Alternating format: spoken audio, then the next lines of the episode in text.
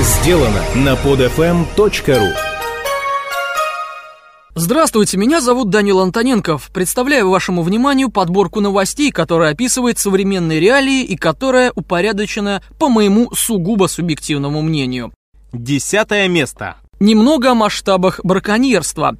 Экспорт крабов из России, согласно зарубежной таможенной статистике, в два раза превысил официальные данные по их добыче. Напоминаю, что экспорт живых крабов из России вообще запрещен. При этом данных продукции, прошедшей через российскую таможню, пока еще нет, и расхождение будет еще более существенным. На Дальнем Востоке браконьерным образом вывозят и нефть. С момента открытия трубы ВСТО не было никаких пошлин, и только с недавнего времени в казну от народного ресурса в том регионе поступает в три раза меньше денег, чем из других районов. Нам объясняют, что данное решение принято в помощь и для удержания рентабельности бедных нефтяников. Напомню, что современным хозяевам вышки достались по смешной цене в период чудо-приватизации. И вообще-то есть такие понятия, как амортизация и вкладывание денег в производство. Девятое место. Нельзя обойти тему смога и человеческой натуры, которые необходимо одергивать. Погодные аномалии вызвали в России ценовое безумие. Бизнесмены наживаются на жаре и смоге. На станциях метро защитные маски от дыма продавали по 50 рублей за штуку, себестоимость которых рубль два. Как обычно, на тяжелой ситуации наварились производители и продавцы мороженого и прохладительных напитков, а кондиционеры сложно установить даже с переплатой, цены выросли втрое. Старая добрая рыночная экономика с добрым лозунгом лозунгом «Заплатили, сдохни». Смертность, кстати, выросла в Москве в два с половиной раза. Восьмое место. На прошедшей неделе было ровно два года с начала пятидневной войны. По мнению экспертов, с тех пор Россия растеряла и офицеров, и технику, в то время как грузинская военная мощь при помощи НАТО растет. Российская армия только на 10% оснащена новым оружием. И сюда же милый штришок об умении Минобороны зреть в корень.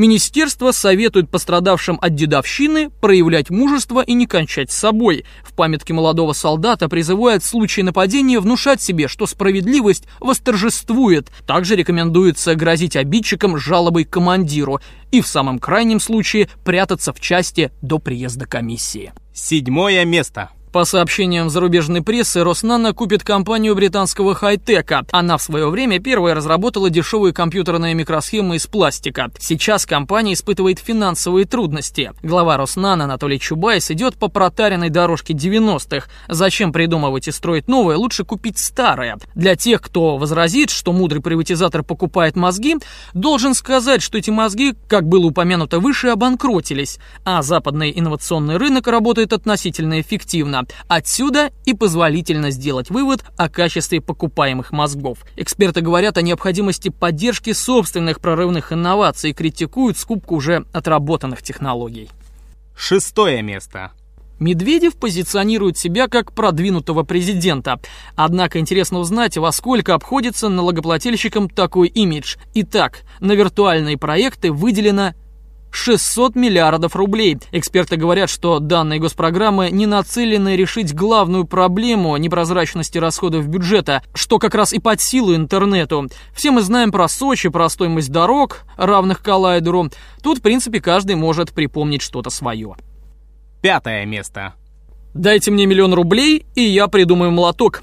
Именно под таким девизом проходит инновационный процесс в России.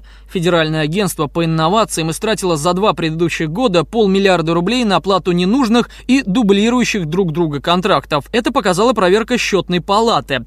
Эксперты говорят, что коррупционеров еще ждет непаханное поле для своих дел в проекте Сколково. Журналистам необходимо отслеживать ситуацию с наградом, хотя реальной информации будет немного. Проект особо выделен и имеет уникальный статус. Четвертое место. Эксперты не могут подсчитать расходы на подготовку Сочи к Олимпиаде. Как и предсказывалось, олимпийская стройка стала огромной черной дырой для бюджетных денег. Расхождение в оценках, которые достигают триллиона рублей, объясняется непрозрачностью затрат. Со временем появляются новые расходные статьи, например, связанные с таким спорным явлением, как глобальное потепление. Их, к слову, объявил Медведев, который не так давно проводил кампанию против этого самого глобального потепления. Неоднозначная климатическая явление используется странами в различных целях. Обычно это плата за воздух, а наш президент повернул его в сторону граждан и бюджета страны. Третье место. Следующая новость проходит в категории «и смех, и грех», хотя есть мнение, что второго здесь больше. ФСБ заказала разработку компьютерной системы для выявления потенциальных правонарушителей по выражению лица. Стоимость научно-исследовательской работы – 15 миллионов рублей. Информация о конкурсе обнародована на правительственном сайте госзакупок. Всем гражданам России теперь придется имитировать беззаботность и счастье, иначе придется предстать перед судом по статье 282 об экстремизме. Второе место.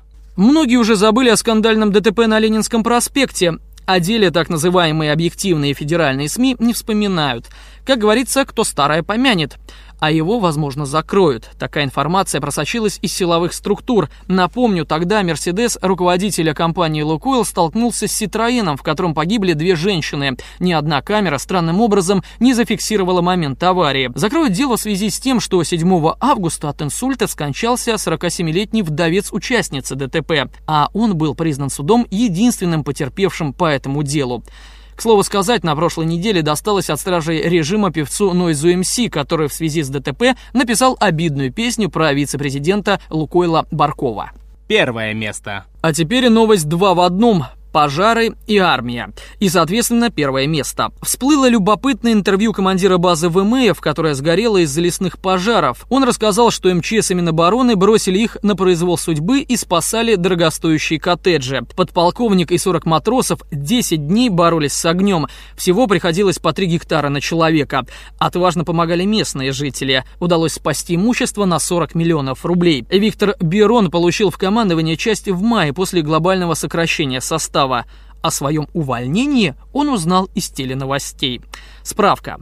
До начала действия в 2007 году нового лесного кодекса пожарную безопасность в России обеспечивали 70 тысяч лесников-обходчиков и около 130 тысяч других работников лесного хозяйства. Их сократили под лозунгом оптимизации до 12 тысяч человек, в прямую обязанность которых теперь не входит предотвращение пожаров. Нулевое место. Прошу извинить меня, друзья, но мне придется вас еще чуть-чуть помучить. Не мог выкинуть замечательные, на мой взгляд, новости, которые, к сожалению, не попали в основной раздел передачи. Поэтому бонус под названием «Нулевое место», который может стать традиционным.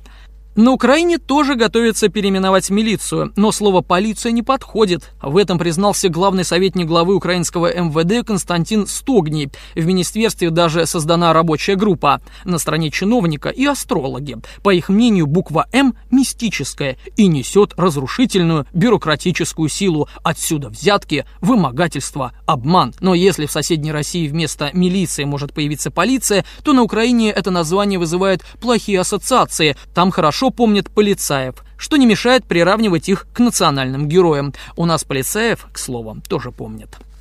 Блогеры и СМИ ополчились на Путина за пиар-полет на пожарном самолете и требуют расследования. Интернет-пользователи усомнились, что премьер был допущен к штурвалу Б-200 законно. Они предлагают собрать доказательства нарушений, с которыми можно обратиться в транспортную прокуратуру и Росавиацию. Советник губернатора Кировской области, государственный муж, между прочим, Алексей Навальный пишет – Постороннее лицо находится в кабине. Сертификатов разрешения лицензии у гражданина Путина ВВ, надо полагать, не имеется. Почему, кого попало, за штурвал пускают? Вот так-то. С вами был Данил Антоненков. Еще несколько пазлов мы с вами поместили в огромнейшую мозаику действительности. До следующей недели. Скачать другие выпуски этой программы и оставить комментарии вы можете на podfm.ru.